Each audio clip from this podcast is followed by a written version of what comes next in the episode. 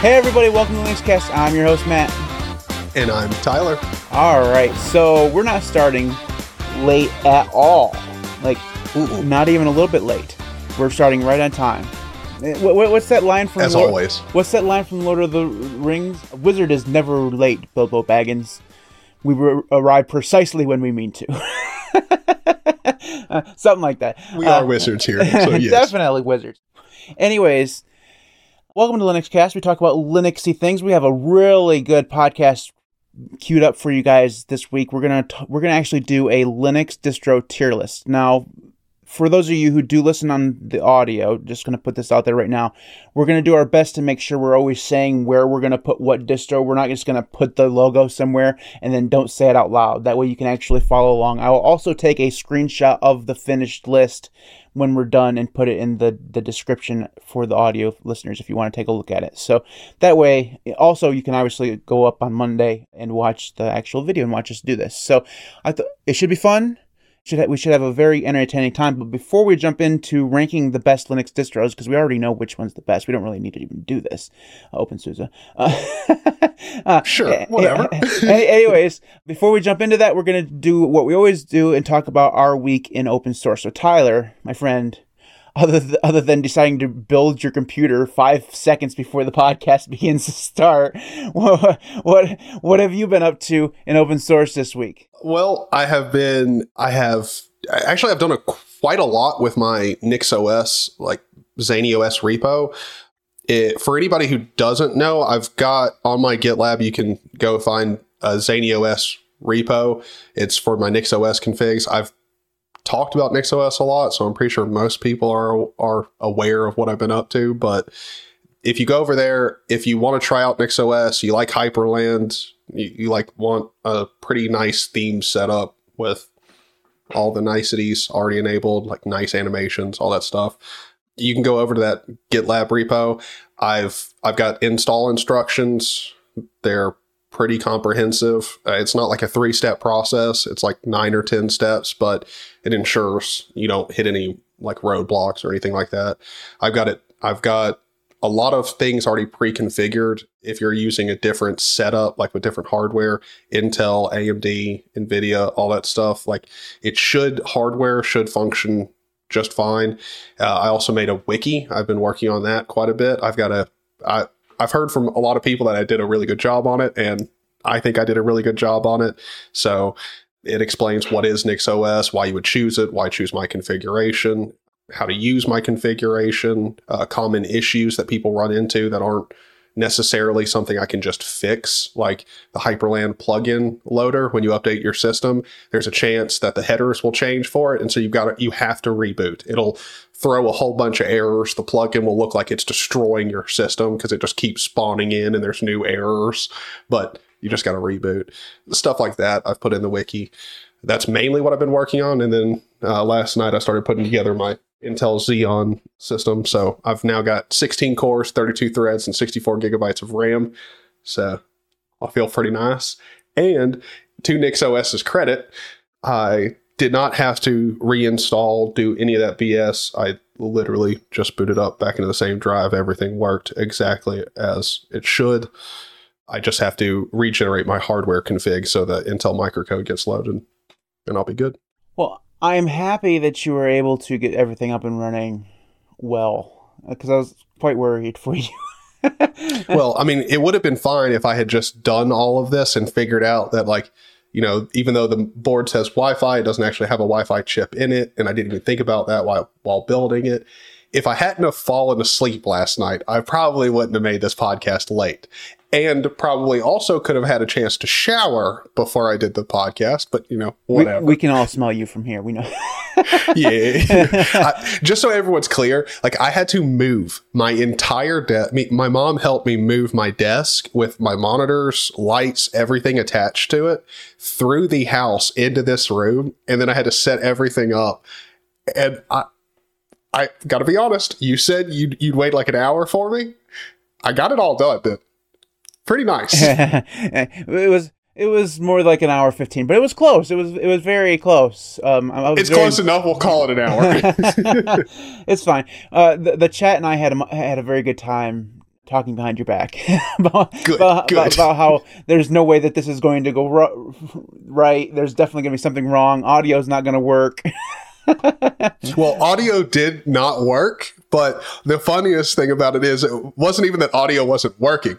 I accidentally dropped my audio interface when I was setting up the desk in here, and when it fell, it pulled out the aux cord that hooks into the the actual like output for my speakers. So everything was working properly, and you saw me. I was trying to figure out what the heck was wrong, and then I realized that just the aux cord wasn't plugged and in. there was random music playing in the background. yeah. uh, uh, all right. So, since the last time I did a podcast with you, I have switched 100% to Wayland. I'm using Hyprland, and I'm uh, I posted a video about this last night, so I'm not spoiling anything. And I I like it. I think I'm ready to finally say that I've switched to Wayland full time, and I'm uh, it's working, and I'm happy with it. As you can tell, happiness is not the expression on my face at the moment. Uh, like, uh, I did this out of boredom. I was very bored with Xmonad and I needed something to do. So I decided I was going to give Hyprland another try and I've had a fantastic time because because of Darth, I haven't done a lot of ricing lately. So I, I've missed sitting down and theming my computer and I was able to do that. And it was it was a lot of fun. Uh, I, I've rediscovered. So I learned all of CSS. I was re- really, really good with CSS back in like 2010.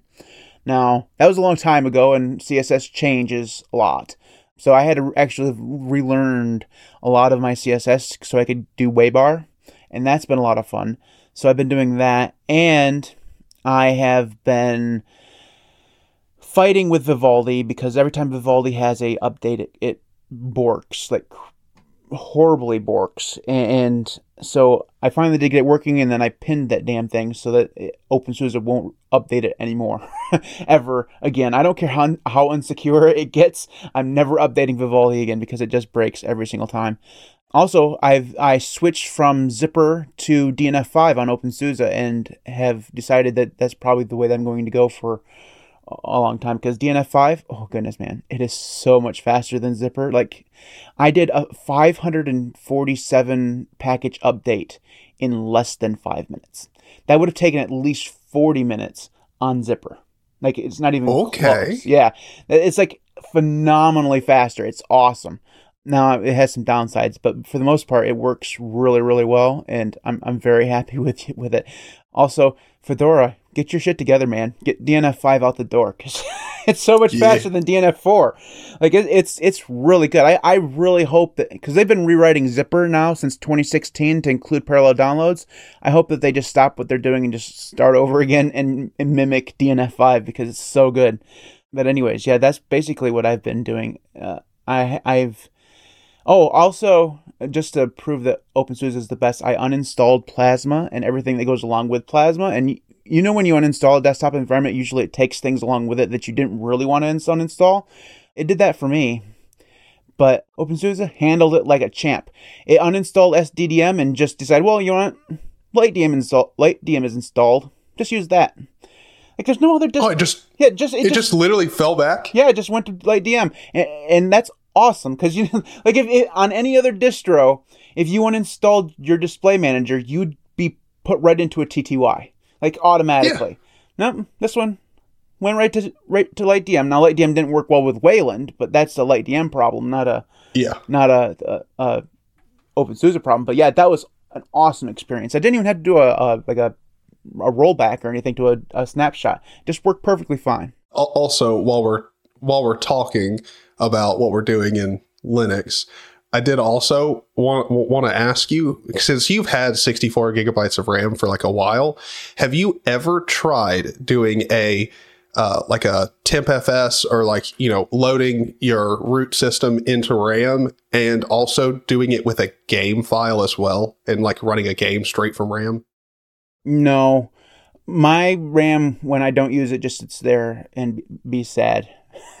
Basically, Oh. uh, Well, I'm I'm looking to so here in the next like two or three weeks, I'm going to get another 64 gigs of RAM, and so I plan on once I have 128 gigs, I, I plan on putting my root on, you know, in RAM doing that because NixOS does have a pretty easy way of doing it.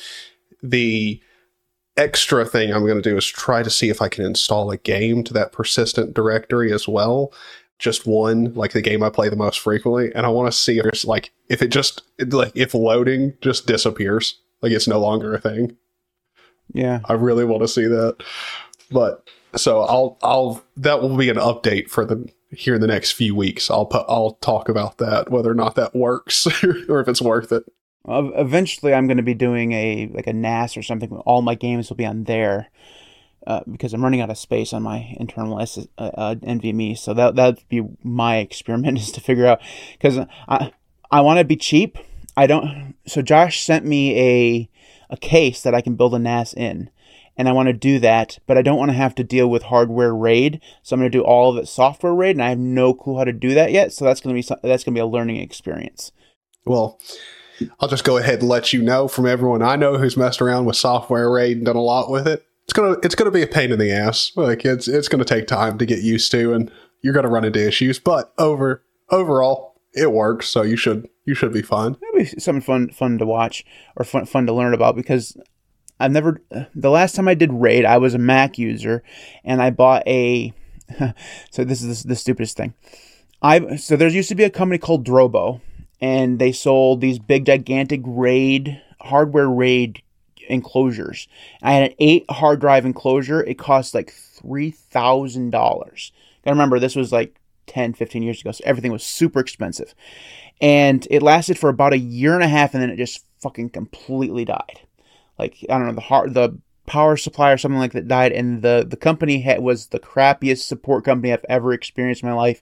I was like, you know, that's my last experience with a big gigantic raid box because I'm not spending that much money ever ever again, and you know just. So uh, th- this time I'm going to do all software raid. I'm not going to mess around with any of that stuff. I'm going to and I'm, I've debated either building in that case that Josh sent me uh, or just getting because there's like really cheap mini PCs and you can buy like an external hard drive enclosure. And I'm thinking yeah. that's what I'm going to end up doing because it's it's so much cheaper and then I don't have to build anything. And I I so I built my computer, the one that I'm on right now. I built it from scratch all the way from the ground up and I had a good time doing it. But I've come to realize I'm also shit at it. Like I'm not really, I'm not, I'm not good at it. My hands are huge, and there's especially the, you know, like the the little cables that go in for like the power button. Yep, the front panel connectors. Yeah, yes. Those things are a pain in the ass when you have huge, gigantic man hands. Brother, I don't I have closer to feminine hands than you do, and it's a struggle for me. So I totally get what you're saying. Like that's gonna be a pain in the ass. Some motherboard and case manufacturers will basically just put them all together in the order that they're supposed to go because it's the same on every board basically you just slide it in it's just one one connector but some of them have those like little like plastic things that are have been standard for like the last 30 years and like first off i'm definitely breaking one of those cables like it's not even not even a question i'm going to pull on it too hard or something and they're they're so little and you can't really you can't ever really plug them in until the motherboard is in the case. I mean, everything else uh-huh. you can put together while it's outside of the case, and it's fine. But those little things you got to get in there, and they're always right towards the bottom. It's just a pain in the ass. So uh, I, I or or then you want to route your cables and you get your cooler put in so you can grab the motherboard and slide it in. You slide it in, put it in, then you realize you got to put in the eight pin power connector. It's super close to your heatsink, and your fat hand won't slide down through it. Like, oh, yeah, no, I get what you're saying. Yeah, yeah, that CPU connector that's always in the upper left hand corner it, it is so hard to get to, especially once you have your you know, like your cooler or whatever connected already. And, and then the, the 24 pin is always so fucking stiff. Uh, that you yep. that you can't and, and you got to bend it over. It's like I got it's got like a pull a J. Like you got to pull it. You got you got to you got to turn that thing around. around. It's like it's so. Uh, it was it was a fun experience. I did it during COVID, and it, it you know, but I, I've had that experience. I don't need it again. So I don't know what I'm gonna end up doing there, but I, have been pricing things out, and everybody says like, "Oh, storage is so cheap." Like, yeah, storage is cheap. Still, one hundred and seventy dollars for an eight terabyte hard drive, and if I want five of those things, that's not actually cheap. Is it cheaper yeah. than it used to be? Sure, but so is you know well, nothing else is cheaper than it used to be. I can't come up with a And I mean, an- another point too is like a lot of people think storage is so cheap because they literally have a small library of games at most and then just a normal system. So like for that, yeah, storage is super cheap. If you go buy an eight terabyte hard drive, you'll be set for a long time. Like you're you're fine. But like, you know, if you do something like we do, like where you record footage a lot, oh brother, eight terabytes you could fill up in no time. No time. So um, I, wouldn't say storage is cheap. It just depends on what you're doing if it's cheap. Nate says I should mount my PC to the wall and have an open air system. Dude, I live on a dirt road in the country. And that means That doesn't mean you can't have nice things. Come on now. no Come on now. dust is what I'm saying. Is like you live on a dirt Oh. road, you're gonna have dust up the. w- I have my computer in a case and it still gets dustier and shit. Yeah. well, look, I don't even live on a dirt road, and I've uh, but my dog comes in my room, and I've got this new case has got mesh filters on it, and it won't matter if it's anything like my my old case that I had that was nicer and had mesh filters on it. In time, I'll get dust in there. So yeah, putting it on the wall is probably going to be a maintenance nightmare. So yeah. also, I mean, these are sturdy walls. They're not going to fall down or anything, but the rest of my family have a tendency to slam doors all the time. And I'm very, very, very worried that somebody would slam the door really hard and that thing would just come crumbling down. Uh, but also, just to tell a story here, Tyler and I have known each other for a couple of years now. We've been doing this podcast together for a couple of years. I shit you not, there was a point uh, during this podcast, during the time we've been doing it, where he had his computer in a cardboard box. Mhm. That actually happened, okay? Like, like, like, so for him, cases are actually blow at some point. yeah. it was it was and and, then, and almost like directly after that it was like during his BSD days where he had his computer he was building you had like um you had like a card or a cooler or something like that wouldn't fit in the case so you just had a case with no sides on it Yeah.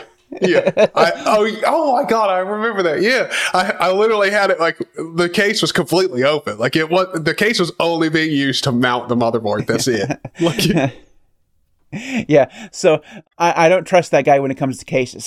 That's what I'm saying. Well, look, if, if your main concern is front panel connectors and breaking them and stuff, don't go with a cheap case because I can guarantee you every single $50, $60 case I've ever seen, the front panel connectors are cheap, short, and they're not together at all. They're always some little dinky things. Because this one ticked me off. This one was like 60 bucks and it had those.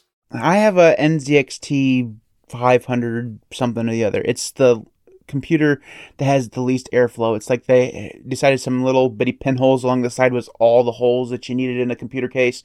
Surprisingly, It- that's the one where the is the isn't the front panel just a solid piece of like plastic or metal? yeah, yeah, all metal. There's a glass side, and then along the one side in the top there are some pin pinholes.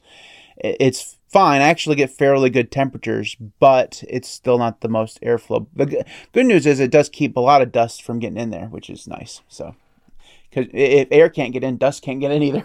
Uh, all right, all right. So let's go ahead and move on into the main topic. So this ti this time around, we what we decided to do is a Linux distro tier list, and I will actually put this up on screen. And I have a, approximately 94 logos set to go of many different distros, and of course I have a whole bunch of them that are, are duplicated because I have a, you know reasons for that because I need different sizes. I just literally so I have a whole full directory of distro logos. I just uploaded them all.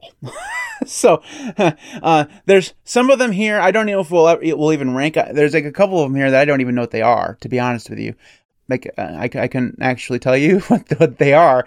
So that'll be a fun experience. But what we're gonna do is we're going to rank the distros that are that I've uploaded here, and if we have time, we'll come up with some other distros if we need to.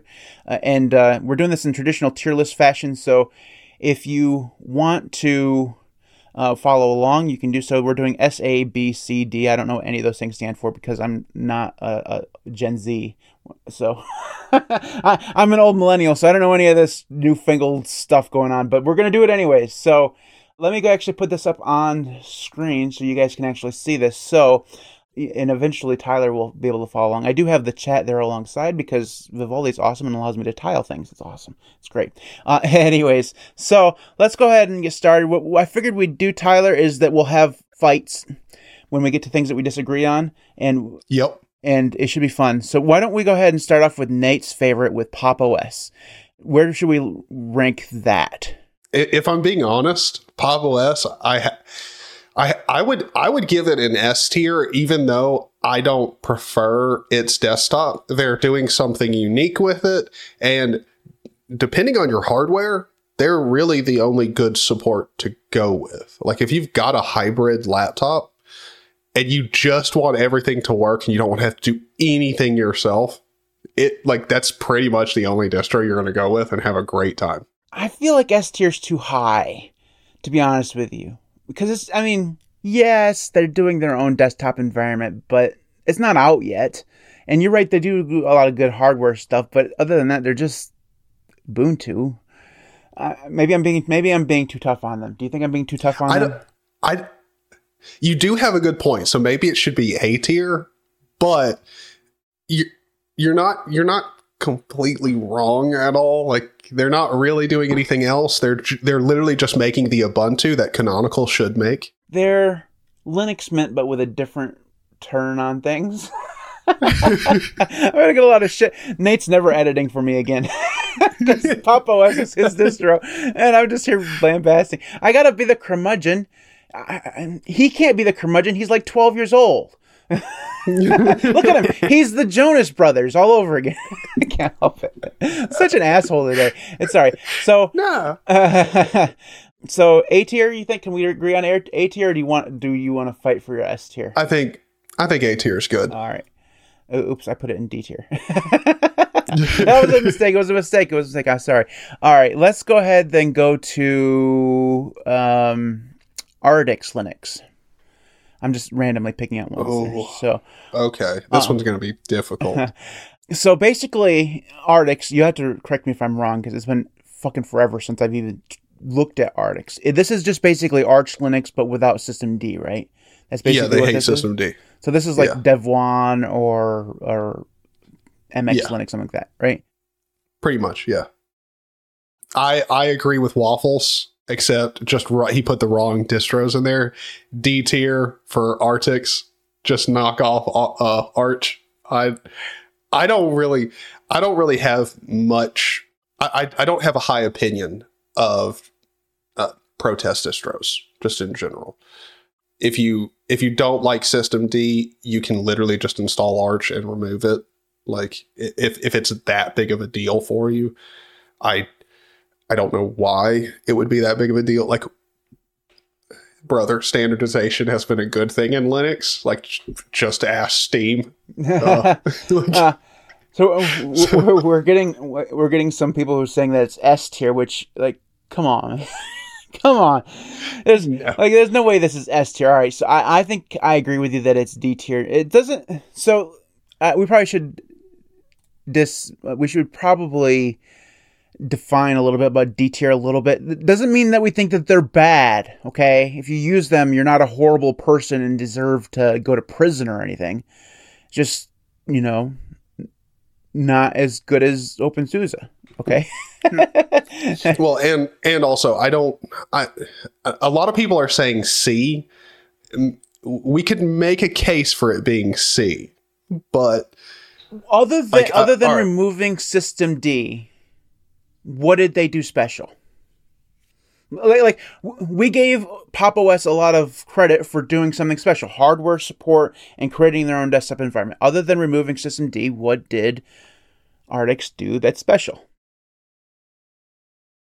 nothing. Yeah, that's what I say. I, I mean, if somebody in the chat wants to correct us and say, "Well, they did, they did this, this, and this that we don't know about," we, we, and we're not saying that you can't use a protest distro. It's just that doesn't mean that. I mean, Yeah. not and also like uh, just just because I made the comment that I don't have a high opinion of like protest distros doesn't mean I don't have a high opinion of people who use them. Like I don't I don't care what you use. It's just personally I would never go out and pick one. I don't think most of and it, it comes back to what we just said. Most of them don't really provide anything else other than removing and replacing a specific thing with the regular distro.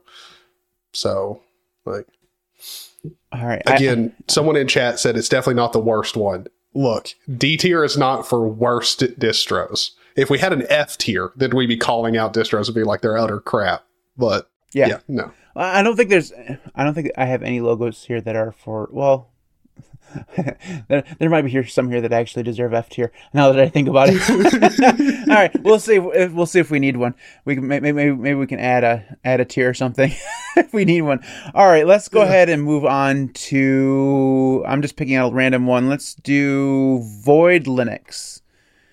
Ooh, void. Void. Okay. We have to be cautious here because the Void Gang is scary. Yep. To me, it's it's going to be a B or C because they're a they're a step up from Artix in the sense that yeah, they do just have their own like a knit system. Most people are are running Void because it, they use runit or not System D. I mean, they have But the- at the end of the day, they do a lot of unique stuff. They are an independent distro. Yeah, they, I mean they have their own repositories and their own package manager, and, you if you wanted to run without you know the the if you wanted to run without glibc you could run with mu- musl or whatever musl or whatever. So they do offer quite a bit of you know things that you can't get like really easily by doing a different distro. So Yeah. I would say B. You, th- eh, you said B or C, Yeah. right? I think B is a, Yeah. a, a good place for Void Linux. Now let me find the logo again. So B B for Void Linux. I think that that's where there we go. All right, let's go ahead and then go to. Um, let's talk about. Let's see here. How about Solus Linux? Ooh. I think we're going to be disagree on this one. Uh, do you, Yeah. I don't I don't know that we may. You go ahead and tell me what you think. I, I think it's D. I think it has to be D. oh, we agree. Um, okay. Yeah, yeah. Because all right, it's not that it's bad. Again, really, the reason why I would say Solus is a D tier distro is simply because they can't make up their mind on what they want to do, and they keep changing bases. They keep changing, you know, from GTK to they wanted to go to Qt, and then they were going to the the Enlightenment libraries, and now I don't know what they're doing, but they changed their mind again, and it just feels like they don't have a, a vision for what they actually want to be. Although they, they do, in their defense, have significantly contributed to a desktop environment of their own. So, I I agree with what you said, except I would phrase it a little bit differently. I don't I don't think they don't have a vision. I think their vision continually changes, which is not necessarily a problem, except you if you don't finish the last vision and you create a new one, and then you don't finish that one, and then you create a new one, it's not a good look. So Yeah. yeah, I would say D tier. all right, we're gonna going to go to D tier then. All right, Linux from scratch. Uh, shit. now, We might need that F tier, brother. well, okay. I suppose we should ask should we even rank it given the fact that it's not technically a Linux distribution? Because you have to build everything yourself. I mean, there's literally nothing there that's distributed. It's just literally you're pulling down every package and building it yourself. yeah, I, I, I would have to say we need to make that F tier and put it there. All right, let me see if I can add, add if I can add an actual tier. I don't know if I can or not. We'll see. All right. Oh, add row below right there. There we go. And we're going to name that. We'll, we'll gotta go here to the settings for this. We're going to call this the F tier. Oops, that's that's a D, Matt, not a, not an F. Uh, all right, there we go. So we're going to put Linux from scratch in the F tier. like my, my thing with Linux from scratch is if you if you want to learn how distros like or how Linux under the hood operates, it's great. But also most people don't want to like you don't realize what you're asking when you say like maybe I want to learn that or like I should learn that. That's like 36 hours of work, and you're going to end up knowing things about the Linux system that you probably don't need, like, you don't need to or ever want to use. Like, I know way more. I've said this multiple times, but because of Linux from scratch, I know way more about sysv and init than I will Ever need to ever. know? I never. uh, well, I mean, you could use. I, I think that, I think that like MX Linux uses sysvinit. I might be wrong about that. I think that that's what they use. That's the only other one that I even think uses sysvinit out of the box. Well, sysv and init, like sysv and init has been like kind of obscure for like the past five years, if Well, not more. Like, It's the it's the thing that came before System D, right? So it's been around for a very long time, and you know, it's not that it's bad. It's just System D overtook it. And if you're looking for an alternative in its system nowadays, you go for runit or OpenRC or what's the one with Six Six It Six It. Uh, there's never one, even heard of that. there's one one. called Six in it or something like that. It's a little bit more rare. Anyways, yeah, I think I think that the the F tier kind of fits that. Again, it I don't I have a hard time saying like oh this is, but it's just it doesn't really fit in any other tier. All right, let's go ahead and then go to Fedora. Uh, This is just stock standard Fedora. We'll do. I have the Kinoite logo. We can do that later. We can count those as different. Yeah, S6. That's the right one. I knew it had a six in it. I know we're probably going to fight about this one, and I know chat's probably going to fight me on this one, but I think, if I'm being honest, I think Fedora is a B tier. Like, it's good. You can you can probably use it for a long time without m- much issue, but eh, like I don't know, it's not great in my opinion. Okay, let me argue for A tier. Uh, I'm not going to argue for S tier. I don't think it's that good, but I think Fedora deserves to be up one tier higher than what you say, just because they are the paving ground for literally every technology that Linux uses. System D, Pipewire, you know, Pulse Audio when it was a new thing, System D when it was a new thing, Wayland, literally everything that is new and that every other distro is eventually going to adopt and be standard comes through Fedora first. They are the guinea pigs of the Linux community. They test literally everything. And given the fact that that's true, it's astonishingly stable for what it is. Given the fact that it is a basically a beta testing ground for literally everything that Red Hat wants to push on all of us, um, it's still a very good you know, distro and very very stable. So I would push for A tier. What say you? Are you gonna are you gonna Um, fight for B tier? I I am still going to fight for B tier only because it is their testing ground. You are right; it is surprisingly stable for being their testing ground. But I don't know, like the reason the reason I would say it's B tier is a lot of the A tier distros that I assume we're going to have are ones that are focused on making sure the users have a working system, which is not Fedora's actual like goal. Like their actual goal is just to like improve technologies for the Linux desktop and literally have Fedora be a development environment they're- for that. Actual stated goal is to be a paving ground for RHEL. Is basically what we're saying here. Is that it's it's a place where RHEL is born and then eventually gets filtered down into the stableness that is RHEL. All right. Now that uh, now me saying that does not mean Fedora like doesn't give a crap about its users. Like that's not what I'm saying. But they don't have like your the user base is not their sole focus at all. Like I I will the tech. I, I will capitulate on B. I think I still think it could be A, but borderline A B. All right. I, I think it could be an A, but I think it should be a B. All right. I I will. I will. Uh, I will live to fight another day on Fedora. okay. Uh, let's go ahead and go to something a little bit more obscure. Let's talk about KDE Neon, which I have two logos for, by the way. Ooh. KDE Neon is the paving ground for KDE Plasma. They say themselves as not a distro. They say themselves as not a distro. Matt, your English is fantastic. You are a writer, my friend. I can't. I honestly don't. I, I mean, I want to say, I want to say B tier too, but I don't I'm gonna know, go like- D tier. Actually, I would say D because they don't even want to consider themselves a distro. They don't want people to use it. They they this it's literally just they want it should just be for developers. They do provide a stable Really? thing, but it's they call themselves a testing ground for the latest KDE technologies. And well, yes, you can get the LTS stuff and you can use it and it's stable and, and all that, but it's just it doesn't feel like it's what does it do? Like it's Ubuntu. It's we have Kubuntu already. It it exists. It's there. I will capitulate with you on D here because that's kind of.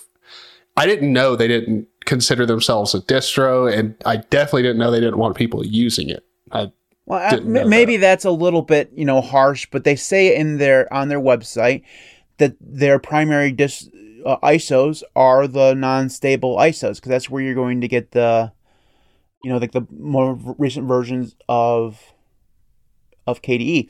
The LTS version is based literally it literally is just a more KDE centric version of Kubuntu, which by the way, again, it exists. We'll get there. I have a logo for it. Like it's literally right next door, right? So I, I would just say, yeah, I'd say D tier, and you said that's okay for, with you as D tier. Yeah. All right. yeah. All right. Let's go ahead then. This is proving to be a very hard thing to do because I have some of these logos I don't know what they are, so I'm trying to really remember what the logos are. So like I have a bird here. I think that this is Feren OS. I might be wrong about that. If they'll check, tell me if this blue bird here is Feren OS. If I'm right about that, you can let me know. So let's talk about Linux Lite. I think I think that's what that's this the feather is Linux Lite. Is it, is Yes. All right. So Linux Lite, i believe, is based on Ubuntu or Debian. I can't even remember.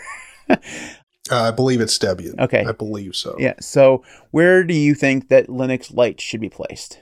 This one's a hard one for me because I don't really like, or not. I don't really like. I don't. I wouldn't prefer to use it, but I've used it before and it's it's really rock solid. Like it works damn good. Well, I mean, if it's So actually based on Debian, though, of course it works solid as a rock Well, because it's based on Debian. yeah. I mean, what kind of work did you do there, friends? I mean, you. Well, they've got they've got some of their packages are a little bit more up to date than they would be in just the regular Debian repos.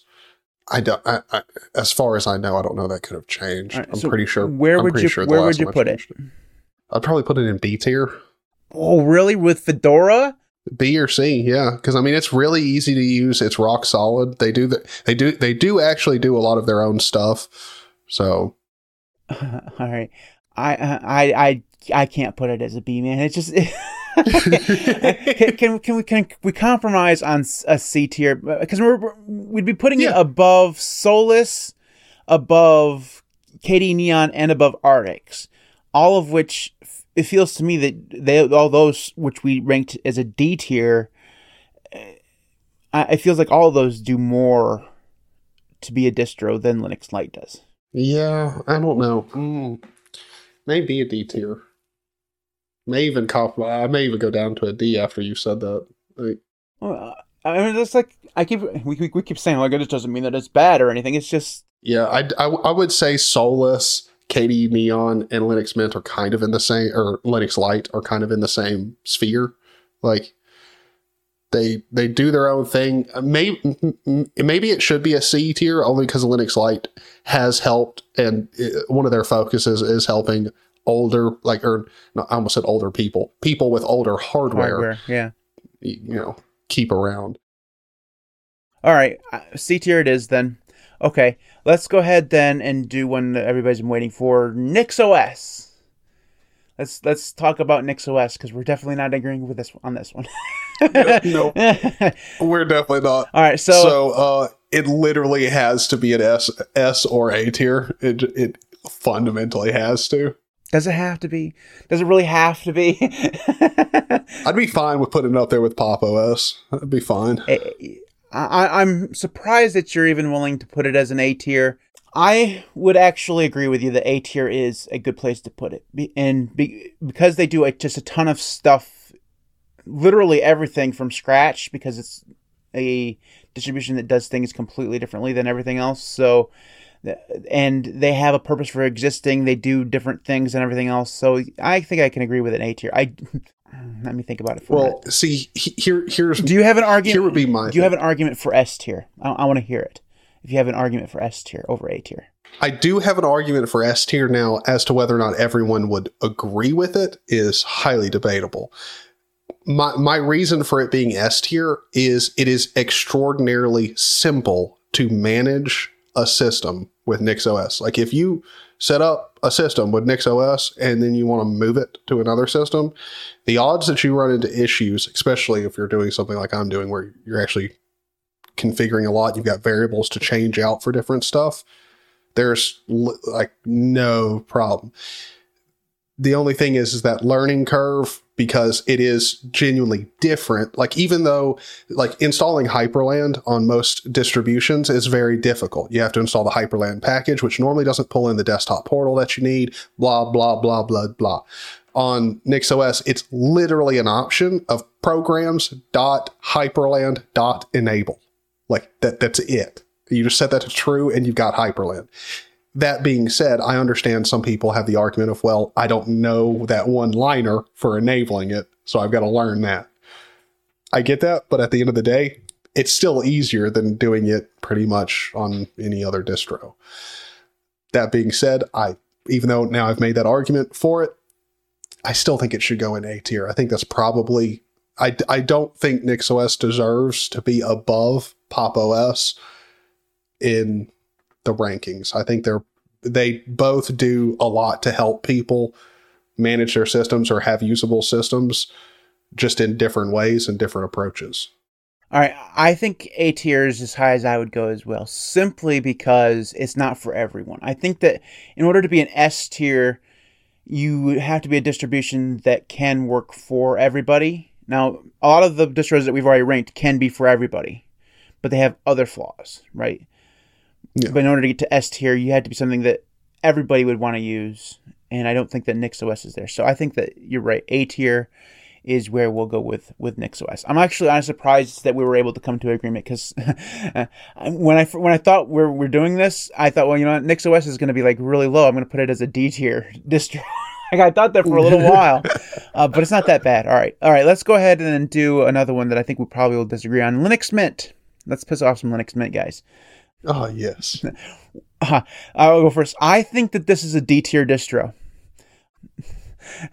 it's it's Ubuntu, guys. Now, uh, admittedly, they do do their own desktop environments, so I I would be okay with saying a C tier. And actually, now that I think about it, let's I I would say C tier is where I'd put it. It's a protest distro, so at least that's why I would I would argue that it's a protest distro. It's protesting against the way Ubuntu does things because it does things as Ubuntu, but does everything differently than Ubuntu.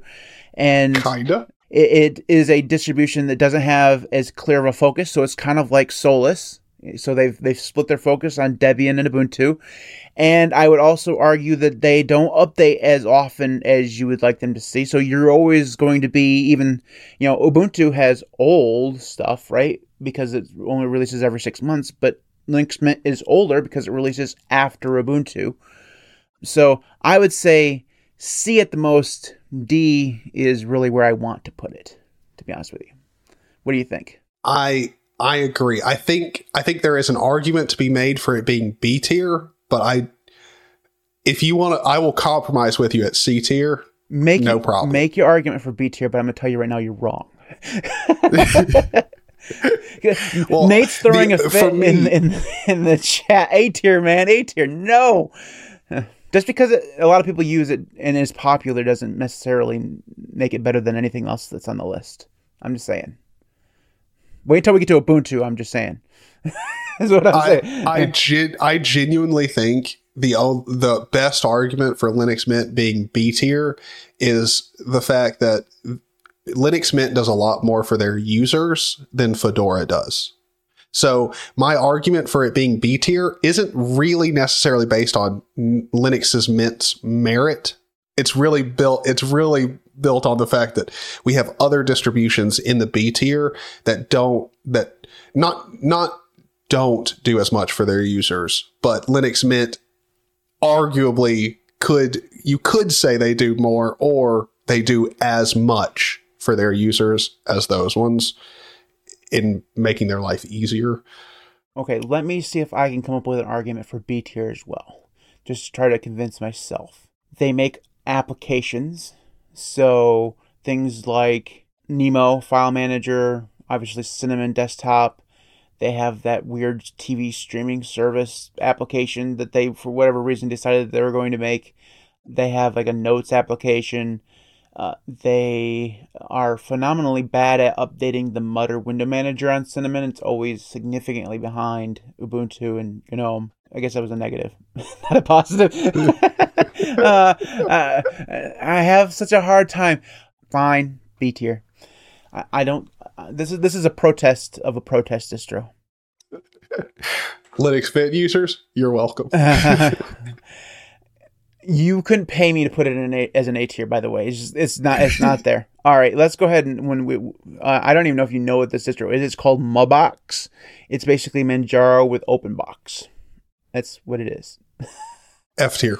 Okay, uh, I think I agree with that. All right, sorry, Mabox users. like, I don't even think we need to have a discussion around it. All right, let's see here. We're let's look for. So let's see here. I have Archcraft Linux. This is basically a window manager version of Arch. It's an Arch-based distro. It has a ton of different uh, themes and stuff. It runs OpenBox and BSPWM and maybe another one, but for sure those two. And it is basically a theme changer script on top of Arch is the way that I describe it with those window managers installed already. With uh, what distro or what was the name of the distro? It is called Archcraft. Archcraft. Okay, I I thought I heard something different. So okay, I would give this one a probably a D or an F if I'm being honest. Only just because it's literally another distro with. I mean, it's it's pretty much what I'm doing with my configuration. Like I got a theme changing script. I you you get a certain desktop environment chosen. Like it's not it's not really all that much going on, but I mean, I I could I could see it getting a D tier. I've heard a lot of really good things about Archcraft. Like people at least like it. It makes setting up Arch easier. So Oglo does have a good point that it is very pretty. So they do a good job of ricing. But I, I agree with you. I think D, I think I'll go with D tier just because I, I I like the rices, and it so that does provide some value to having a, a distribution that is all set up for you, and you don't have to do the ricing yourself. So we'll put that in D tier. All right, Arco Linux. Uh, if if we're rating their website, it's definitely an F. Say yeah, Uh, as a distro, though, as long as we can completely take the website out of the equation, completely, I, I think Arco deserves a C tier. It does more than just looking good or making the install process simple. Uh, there is a lot of usability or um, user user accessible nice scripts pre-written for you to do a whole bunch of stuff. Erik Dubois takes care of a lot of things. Like it, it's just it does a little bit extra than where I'm going to assume a lot of the arch ba- arch derivatives are probably going to end up in D tier, and compared to a lot of them, it does do a lot of extra stuff. But I wouldn't put it up with like Fedora or like Void. So Okay, so I'm going to disagree with you on this one majorly, actually. And I'm going to say A tier. And the reason Oh, why I would oh, okay. say A tier A tier is because it's eh, with Arco it's more than just a distro. First off, they were one of the first Arch-based distros that took Calamares to its full potential. So before that, Calamares did exist, but it was just a cal- it was just an installer, just like any other installer. But because of their contributions, they were allowed to basically make it so that you can choose basically everything you want to install right, you know, as the install happens. And not a lot of distros did that before Arco did it. An- another reason why it is kind of less to do with the distro itself and more the fact that the guy Erik does a ton of stuff. Like he, he's basically made the Arch, Arch Wiki, but better in, in YouTube form. And he has a ton of different videos. And every time there's a problem that comes through because Arch fucked up Grub again, five minutes later, Erik has made a video on how to fix it you know, and it's on his on his YouTube channel and tells you exactly how to do it. And if you Google on how to do anything on Arch, and you need to learn how to do anything with any window manager or any desktop environment, chances are he's done a video on how to do that thing, even if you're not using Arco. So that's very valuable as as well. Well, hold on. So can we go ahead and agree that if we take into account everything that Erik Dubois does outside of the actual distro itself, like not saying that like it, it, he's not doing a lot with the distro himself. But if we include the YouTube videos, the posts he makes, and also like you can just talk with the dude too. Like that is a thing. So if we count all of that extra in, I would agree that it should be an A tier. Because if we're being honest, a lot of people don't want to go read through documentation. And uh, when it comes to Arch, a lot of Arch users that are using Arch are only using it because of Erik Dubois' help mm-hmm. or his support. Yeah. Also, all the tools like the Arco Linux Tweak tool, which is I think now called the Arch Linux Tweak tool, work on other Arch distros.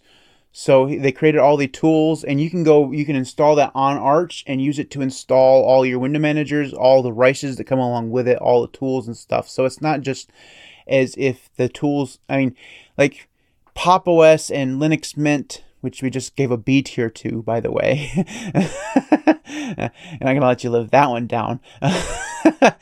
Eh, Linux Mint does all these tool stuff, but, and yes, you can use them on different, you know, desk or distros, but they weren't designed to do that. Whereas the Arco stuff, they literally, he literally wants you to use it on Arch and not just Arco. So I would still argue for A tier. Well, and also just so we're not giving Erik Dubois too much credit here, the reason he wants you to use him on other Arch distros is so he knows whether or not it's working and he's done his job correctly. So, yeah. But yes, they are built for you to use anywhere else. So, yeah, right. I would agree. A tier. All right. Now, there's going to be so many upset Linux Mint users and Fedora users in the chat. No, no, no. Oh. Just wait until we rank Arch lower. like, just, just wait until we do Arch lower because that's definitely going to happen. All right, we we, we got to speak. MX Linux. Where should we go? Where, where should we put MX Linux? Based on Debian, uh, does not use systemd by default. Has a ton of awesome desktop tools uh, including one that allows you to basically create an ISO of your installed system, which is just phenomenal. But those tools are only MX usable, so you can only use them on that distro. And they do provide a systemd backup, so you could use systemd on it if you want to. So they're not a protest distro so much as they providing you an options distro. So they also have a um, somehow have gamed DistroWatch. So do they get credit for that? to me, MX Linux could be literally anywhere between an A and a C tier. Like it'd be it'd be hard to make the arguments for A or C. B you could you could easily make an argument for it being B and it not be a problem. But the reason I say A through C is because like MX Linux is really good. They've got a lot of tooling. They they're they're really good. So you could make an argument for A they're probably in the ballpark of everything in B, but you can also say it's very comparable to something like Linux Lite. Like they do have a lot of similarities in what they're doing. So I I I would say B, but that's just me. Um well, I really like MX Linux. I think it's a fantastic distribution and I love their tools. But I, I feel like the reason why a lot of their tools exist, are just because they don't use systemd. So they created a whole bunch of GUI tools that help you get past the fact that systemd is not usually running. But they also have other tools, things like the snapshot tool and the tool for they, they basically have a GUI for configuring Conky, which is freaking awesome because if you've ever configured Conky like ever, it is the worst thing to configure, like bar none. And the fact that they have a GUI to do it is pretty cool. So uh, I would say C tier right along with Linux Lite. I think that's yeah, and just just to kind of agree with some people in chat, we'll we'll call it a high C. We'll, Yeah, we'll say yeah. it's a high C. Oh, I mean, O- Olgo, Olgo and and I think Hip Dad said S tier. Sorry, guys, you haven't had an S tier yet. MX Linux is definitely not going to be it. yeah. S tier is going to be hard to hit. well, I, I know I'm going to argue for at least one being S tier, but I don't think I'm going to get it. But we we'll put MX Linux as a C tier. All right, let's go ahead and do this just to piss everybody off. Arch Linux. Where are we going to put Arch Linux? B. below, Now- below Arco. Let me explain. Let me explain why I'm saying B. Okay. I don't want to go any lower on the list at all, but I can't go any higher on the list. Mainly because, uh, look, Arch is phenomenal distro. We all know it's a great distro. It it does exactly what you would think it it does. The only problem is is the community around it. In a lot of the cases, especially vanilla pure Arch. Are you seeing the chat Uh, right now? you guys are all over the place, man. I love that. I love that the last one I saw was unsubbed. yeah, it's great. I think it's the most active chat we've ever had. It's awesome. Probably. But look, look. See, the reason I don't want to go lower on the list is because I don't want to put just regular Arch down with something like Artix or like MX Linux. I. But also at the same time, like if we're gonna if we're gonna be honest with everyone here, MX Linux and Linux Lite does a hell of a lot more for their user base than pure Arch does. Like, if we're being honest. okay, let me argue for A tier. Okay, and the, re- Okay. the reason why I say it is because without Arch Linux, here are the things that on this list that wouldn't exist. Arco would not exist. Let's see here. What uh, what's another one? Artix would not exist. Black Arch would not exist. Um, let's see. XeroLinux would not exist. Stormer West would not exist. I mean, there's just a ton of them here that just would not be in existence if it weren't for Arch Linux. So, I, I think that alone puts them at an A tier. Uh, my wor- my agreement with you though comes in the fact that they do tend to be very not user centric in that they break things in weird ways not just because they're a rolling release distro but because they like pushing out the git version of of grub like what are you doing that, Yeah. that's not a good that, Yeah. that- no that's not that's not what you're supposed to do sorry steve Yeah. Eh, steve tells us all the time that that's not what you're supposed to do so i'm assuming that, that he knows what he's talking about I'm glad you said that because the amount of times I've had to listen to Steve complain about Grub and Arch, like the amount of times, Every- man, every podcast for the much. last year we love you steve that that man has complained about Grub and Arch so much, which I'm not saying is a bad thing because he has to deal with that crap. So like I get it, but yeah, I I I could see it going in A as long as part of the reason it's going in A is because a lot of other distros wouldn't exist without it.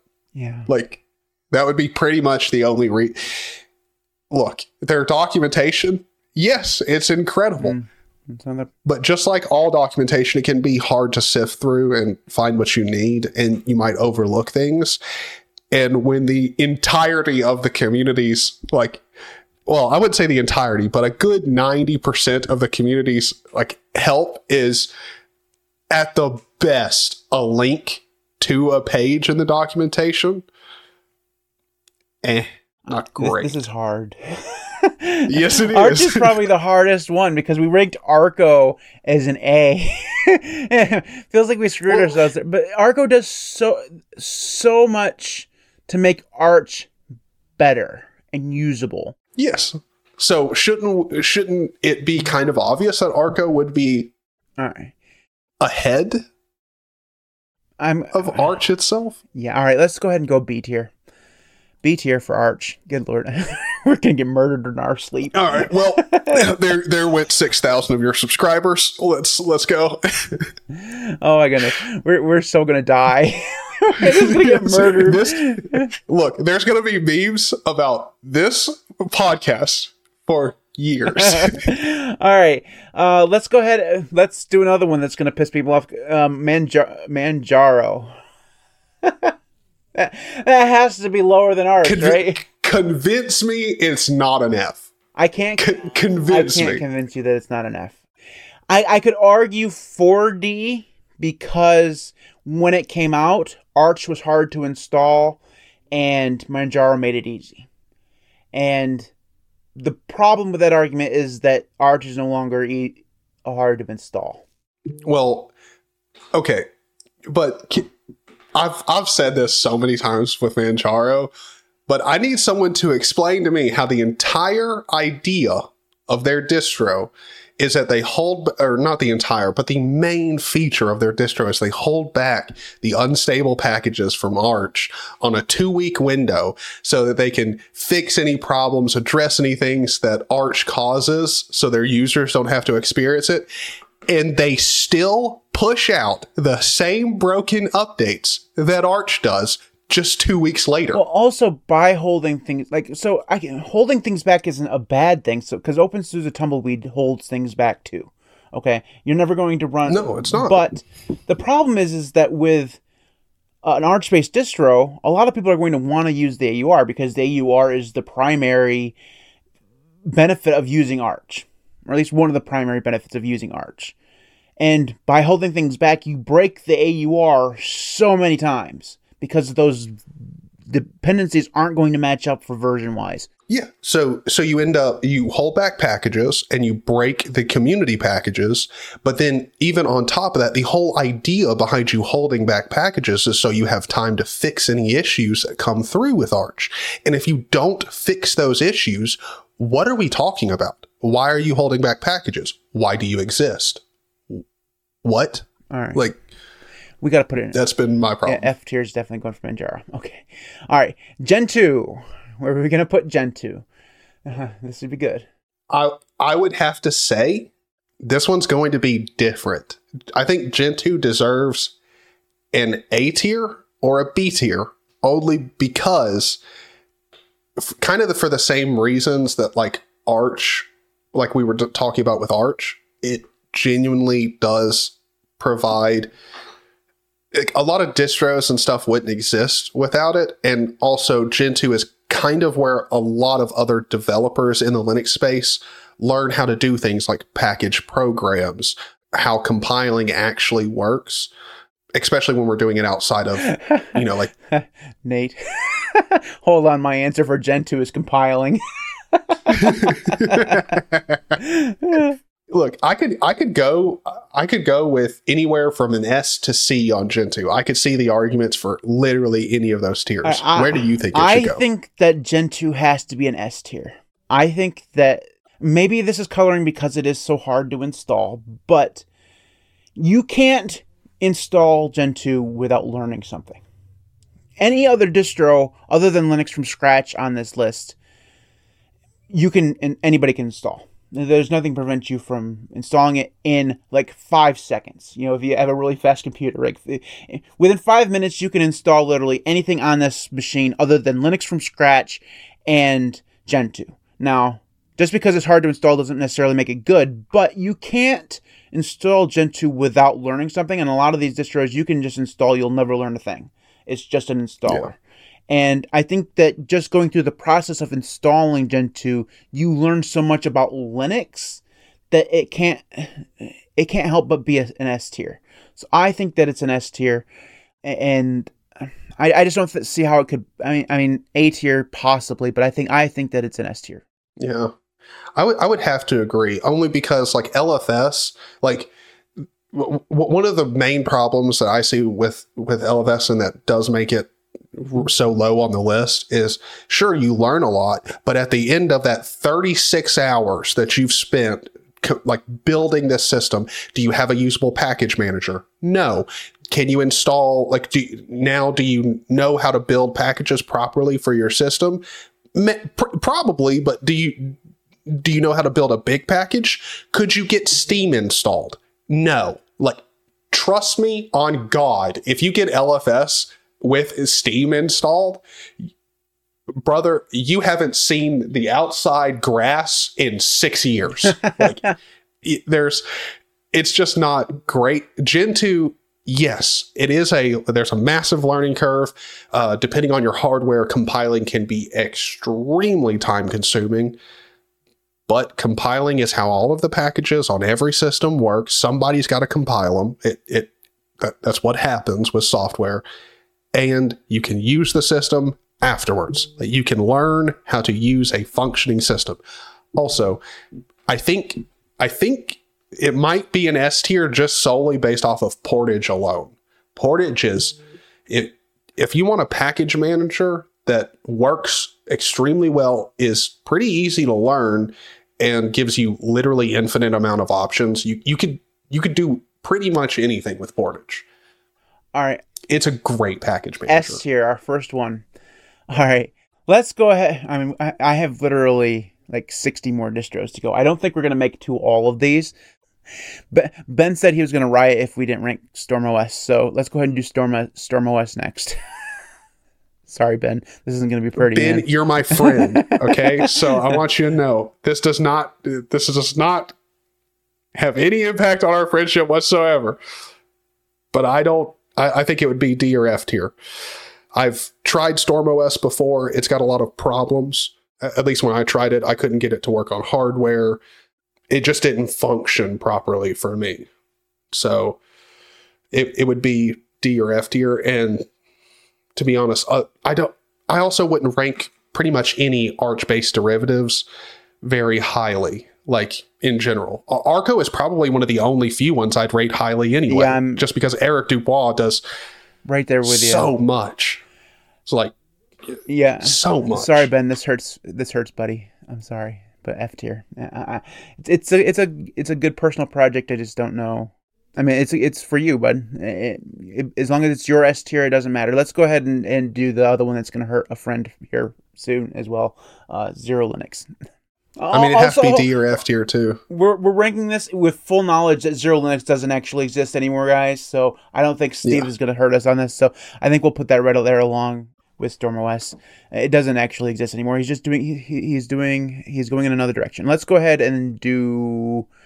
Um, the fact that I okay, let's just everybody pause and, and count the number of Redcore Linux I, uh, icons I have on the screen right now. One, two, three, four, five, six, seven Redcore icons.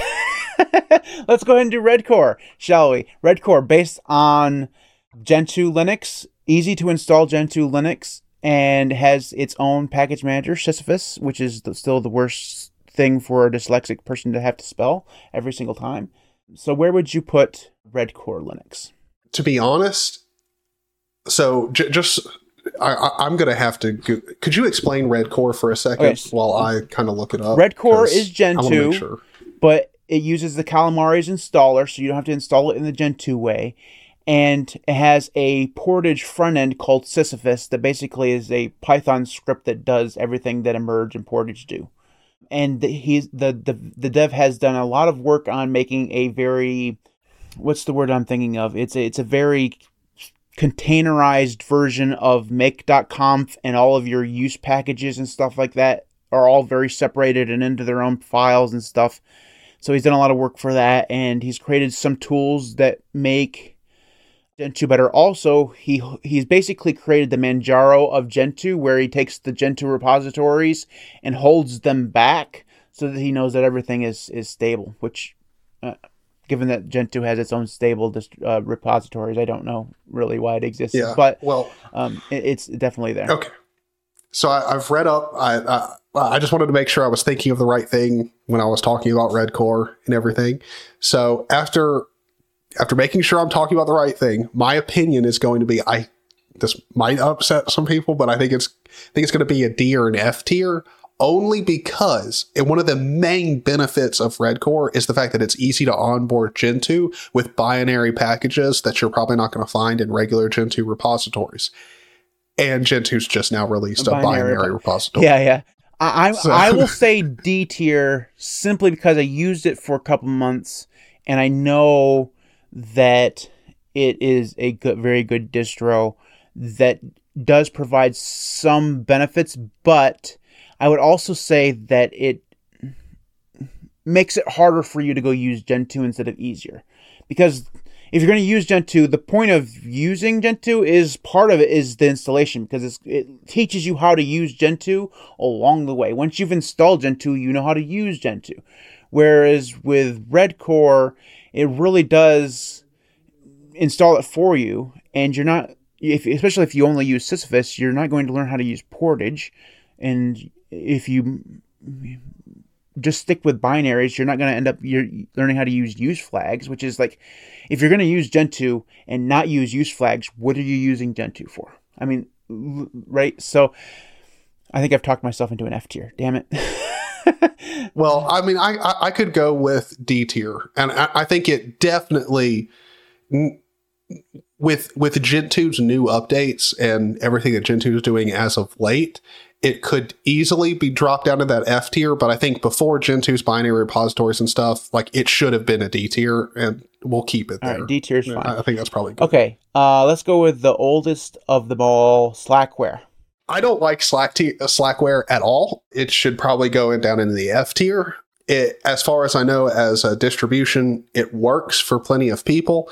They can't even keep the site up. The site looks atro. I mean, atro- I don't know if they've updated it, but the last time I looked at the site, it's atrocious. Like, it looks terrible. Also, as far as I know, I was talking with someone who used Slackware, so this could be completely wrong, and very well could be. I don't know. I could have misunderstood. But from what I understood, like the way it works is like you have to install every application inside of the repository or choose the ones that you don't want installed. I don't know if that's how it works, but that's how that's the impression I got from talking with somebody who uses it.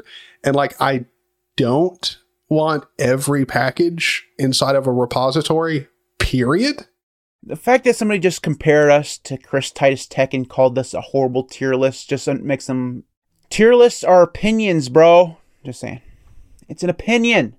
Go make your own damn tier list. But yes, we are trying to top it.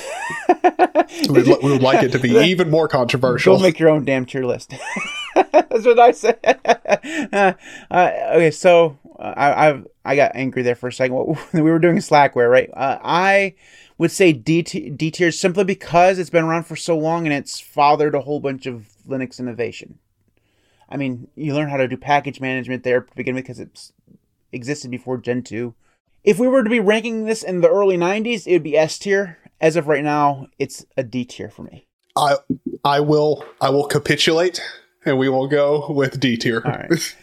It's good with me. Okay. Peppermint OS based on Debian. Basically as far as I, I can tell, this is basically like Linux Lite is in, in, ways, but it also has some tooling and stuff. So I, I'll be honest with you and say that I don't think I've used Peppermint OS in literal years, so I'm not that familiar with Same. it. I'm not familiar with it as of late. It's been a long time since I used it. Back when I did use it, based off of my experience with it, I'd probably give it a C tier. It's very close to Linux Lite, MX Linux. It's got a, it, it makes using something like Debian way simpler. It's got a lot of it's got a lot of pre-install things that most average users are probably going to want installed anyway without bloat. You know, you're not going to find your freaking Candy Crush installed or whatever. You're not going to have a ton of like I, I think Peppermint comes with a LibreOffice and that's pretty much the most bloated application you're going to get with it.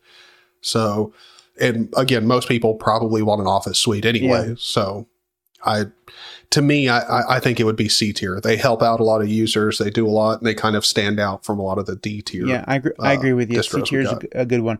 All right, let's go ahead and move on to. Uh, so we just got a few more that we're gonna do here.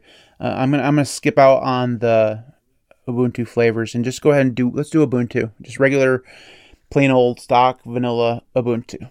Ubuntu of eight or ten years ago. Probably a S or A tier. The Ubuntu of today, I'd probably put down with like, at best, I'm giving it a B tier because I think there's a lot of Ubuntu derivatives that do a better job than Ubuntu does anyway. So I don't know. B or C would be my answer for just stock Ubuntu. I'm I, am to say this with everything. I, I can't see how we put this on the same tier as Linux Mint or Fedora or Arch. just don't. I if you're running a server, I think that it's a good distro. I, I don't think that it's a good distro uh, for the vast majority of people right now. So I would say C tier as well. And there goes the rest of my subscribers. All right, uh, let's go ahead. The next one is uh, the granddaddy of them all, Debian. I, I like. I don't know about where you're about on the list, but I, I'm thinking it's going to be higher up than Ubuntu, only because Debian is quite easy to actually use. Like by itself, like yeah, there is a lot of distros that make it easier, but if we're being honest, like messing around with straight Debian is probably easier than Ubuntu in a lot of cases. Even though Ubuntu makes it like they've got a lot of st- I don't know, man. I, I'd probably put them in I'd probably put Debian in an A tier. Like it's just All right. I, I wouldn't say S tier. Let me make the argument for S know. tier. Okay. Without Debian, Linux would not exist. Okay.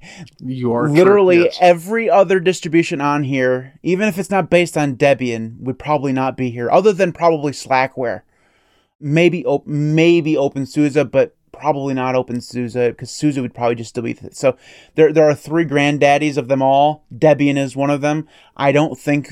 Uh, I mean, we did rank Slackware very, but the thing about Slackware is that no one else is basing anything else on Slackware. Okay, not really. I mean, I'm sure there are derivative distros out there of Slackware, but no one else does. Debian powers Pop. It powers Linux Mint. It powers uh, MX Linux, Linux Lite, Peppermint, Ubuntu, uh, Solus, KDE Neon. Half of the things that are on this list are powered by Debian, and if Debian went away, they would all go away. So I think it has got to be an S tier. I would agree with that. Yeah. Debian, you've been crowned. Okay, go ahead. let's go to. So let's see. There's. We need to do OpenSUSE. Let's go ahead and do OpenSUSE next. Oh great. All right, here comes the fight. Let's go. I'm gonna say S tier because it's awesome. and it literally, literally, SUSE can't go in an A tier. It starts with an S. Okay. Well, but you see, the problem is, is I don't even think it gets A tier. I think it gets B tier. you no, I'm sorry. A, we we gave your NixOS an A tier. Yeah. See, here's here's my reason that I would say it goes in B is because OpenSUSE is really great if it works. I've I've tried Leap, literally, like I don't even know if Leap works. I haven't gotten it to boot on any machine I've tried. Leap period. is in a weird place right now because it's going to be replaced. Okay, it's not. I I I know, I know, I know. That was a cheap shot. I'm sorry. you, you're judging it too hard, man. Tumbleweed. it- it- Let's just judge Tumbleweed, and I think that I, pulling back from my fanboyness, I would say A tier simply because if you do get it installed, first you prove that you know how to use Linux. Se- that, that was a burn, by the way. second, second of all, it's one of the most stable rolling release distros you're ever going to see. Specifically, I'm talking about Tumbleweed, obviously. And once you have it installed, it's so very stable, has a ton of software available to it. And here's the kicker we gave Pop OS and we gave uh, a lot of other distros on here props because they had tools. There is no tool out there that is better and more comprehensive than Yast. It, it just doesn't exist. Yast literally, if you want, you can do anything you want to do on Linux.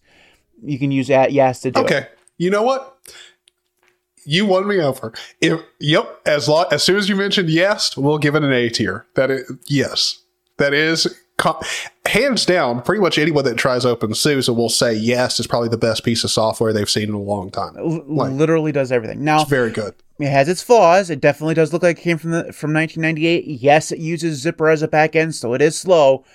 But as a tool, it's the most comprehensive tool you'll ever see. Literally, Well, and also, everything. if we're being fair, even if you're coming from Windows, it looks very similar to a control center. Like Yeah. you're not you're not going to get confused at what what buttons do what. Like it's very simple and straightforward. So let's do so there's two more that i want to do and, and then we'll call this a day uh, there are more that many I, if you're watching the video version there are many more here that we could have done and, and maybe we'll do this again someday. I, I don't know. Uh, I, I we, we bit off more than we could chew. Turns out there's a lot of fucking Linux distros. Um, Yeah. all right. So uh, Elementary OS is second to last. Ooh. Ooh. Why you gotta do this to me? um, I really like it, so I want to be nice.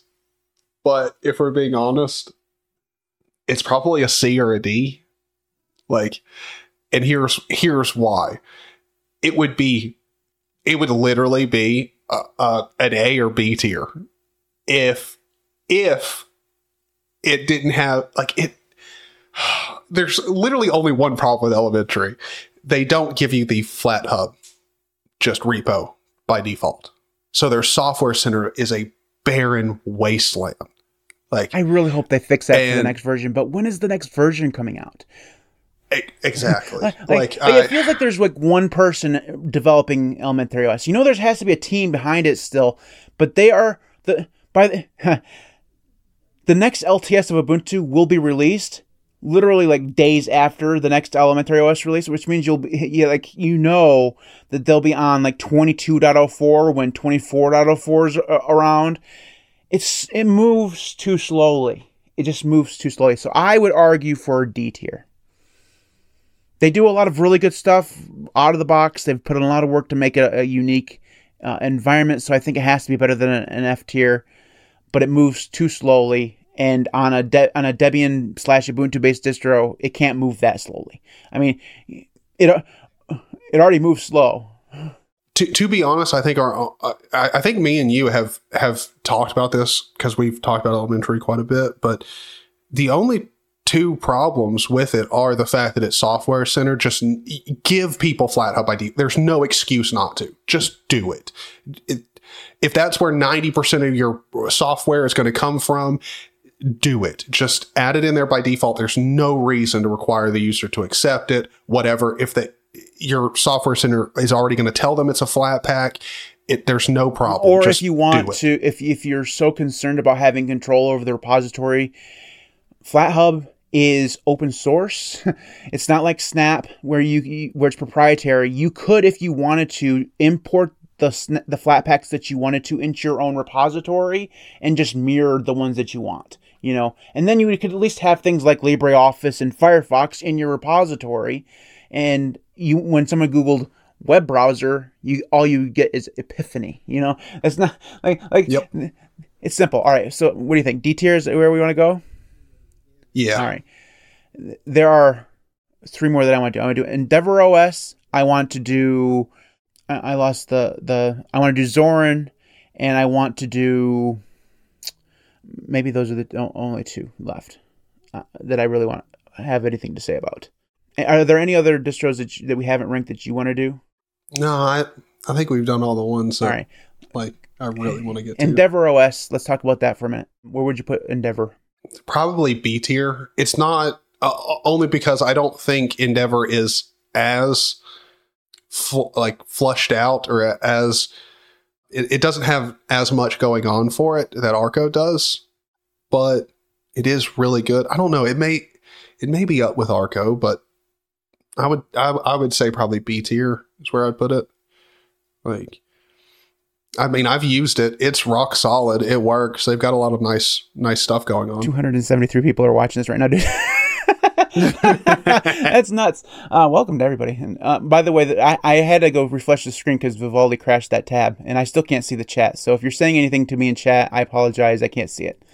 Uh, just I'm just hoping that the stream's actually still going because I can't. It is. I- I It is. I'm, I'm watching it, and I'm watching you try to reload it. And everything. whatever reason, basically, it showed me a like you remember when like Flash used to crash your browser tabs. It's basically what just happened to this. I don't know what's going on. Like, I, YouTube, are you still using Flash? All right, so I agree. B, B tier for Endeavour OS. So the next one that I said, last one that I said I wanted to do was I've already forgotten. Oh, Zorin OS. Zorin. What do you think Zorin? Where Zorin would go? Dang it! Why do you do this to me? It's gonna be D or F. Oh wow. Um, Uh. yeah, Can because I to to me, I don't I don't have a very high opinion of Zorin. Their pricing structure, I don't know if it's changed because I really don't keep up with them.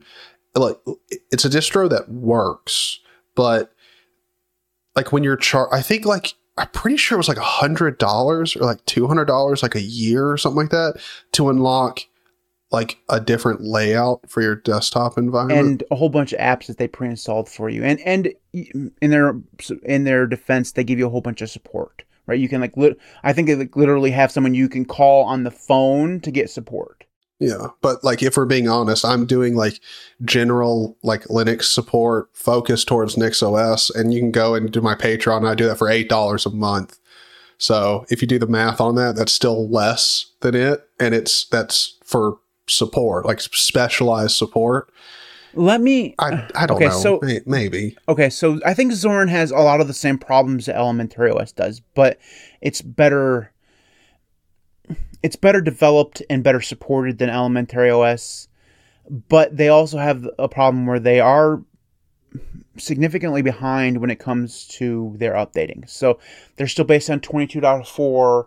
It doesn't feel like the next version is going to be based on because they literally just came out with a brand new version. 24.04 is three months away, or you know, two months away, two or three months away, right? So uh, we won't get another version of Zorin until the fall, which by that time 24.04 will have been around for a long time, and, and so it feels like they have a lot of the problems that Elementary OS does, uh, and so I would. On the other hand, they do a, a good job of, of supporting in the meantime where Elementary OS, the developers just kind of disappear in between updates. You never hear from them between updates, whereas the Zorin guys are always around. So I would argue for a C tier just because I think it's a little tad bit above Elementary OS.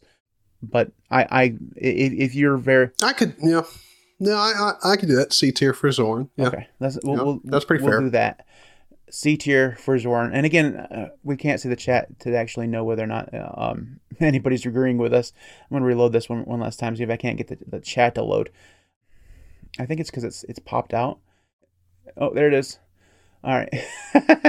uh, there we got it. A whole bunch of people said F. All right. Let's let now, guys. I know that there's a whole bunch of distros here that we didn't get to. We didn't do, do Rocky or uh, like Sparky or any of those other ones. Like, there's a whole bunch of other ones here that we could have done, but we're running out of time. We've been going now for an hour and 34 minutes. We still have thingies of the week to do, and I'm quite sick of sitting in this chair. So.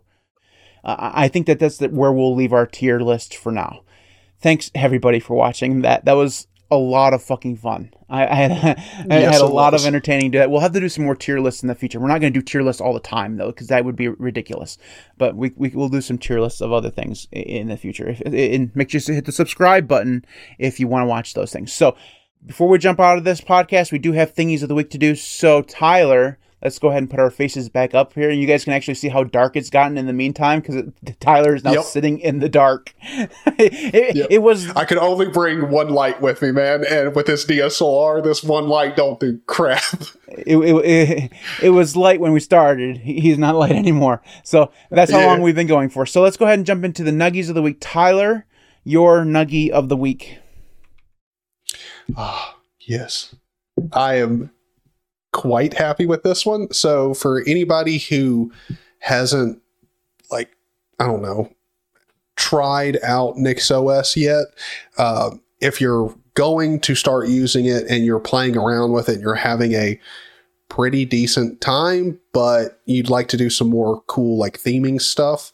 Uh, I highly recommend you check out the. There's a NixOS module called Nix Colors.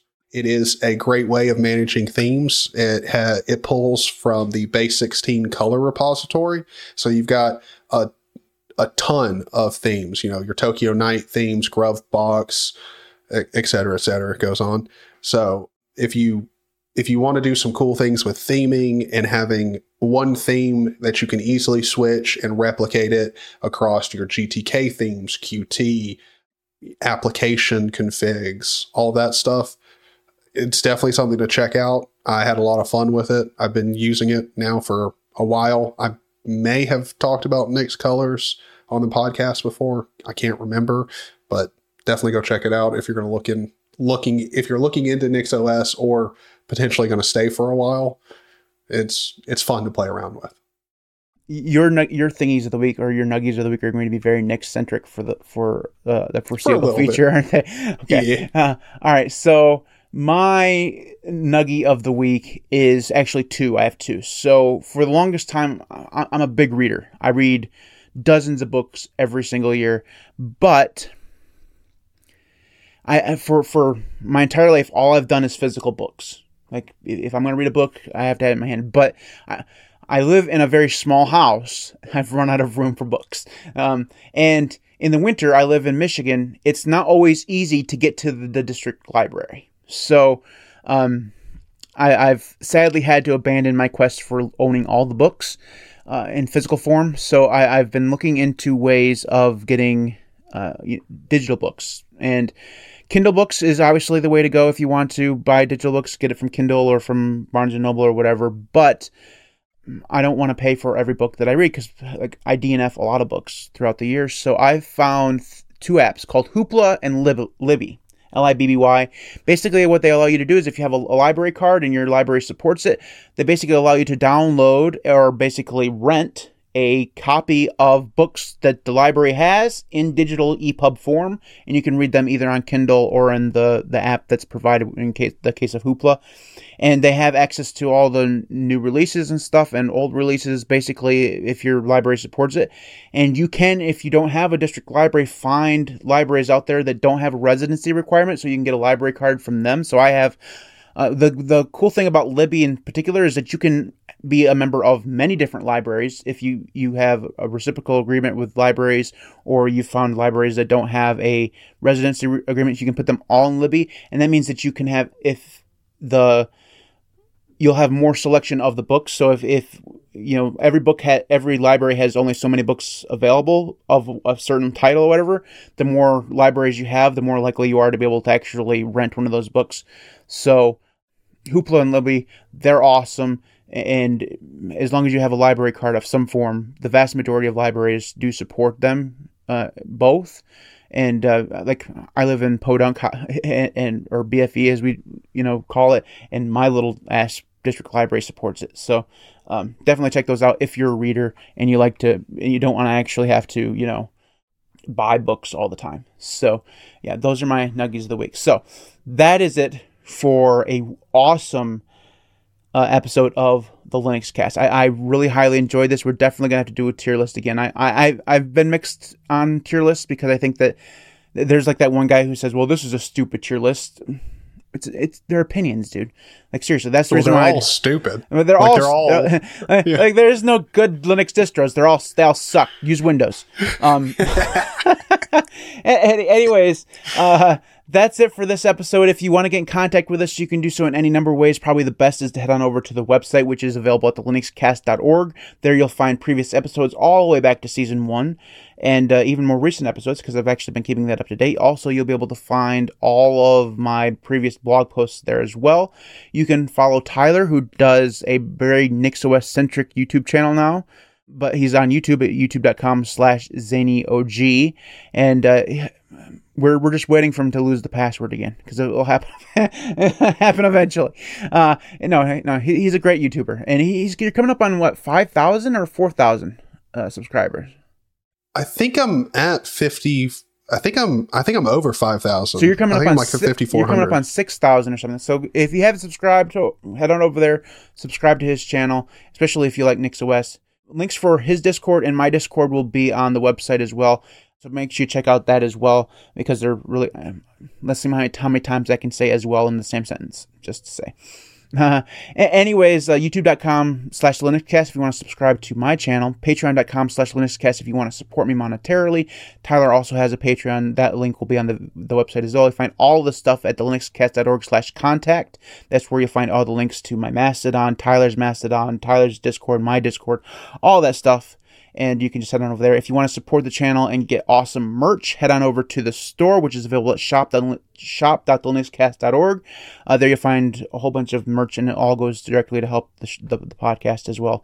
So thank you so very much for everybody who has done that. Thanks to everybody who does support me on Patreon and YouTube and Ko-fi. You guys are awesome. Without you, the channel just would not be anywhere near where it is, and we wouldn't have a podcast every week because I would have no motivation to do so. I half the time I get up in the morning just to see your guys' lovely faces. Um, that's depressing as hell. Anyways, thanks everybody who does support me. Thanks everybody for watching. This was by far our most watched live stream ever. Not even uh, doubled. I think the last highest one. So thank you so very much for watching live. We record this live every Saturday, usually around 3 o'clock p.m. Eastern Time. If one of us doesn't decide to rebuild our PC, is literally right before the podcast. Um, I'm not naming names. Um, uh, anyways, I don't know uh, who would do such a thing. He- head on over and watch us live on youtube.com slash linuxcast. We'll see you next week with a brand new topic. See you then. Boy.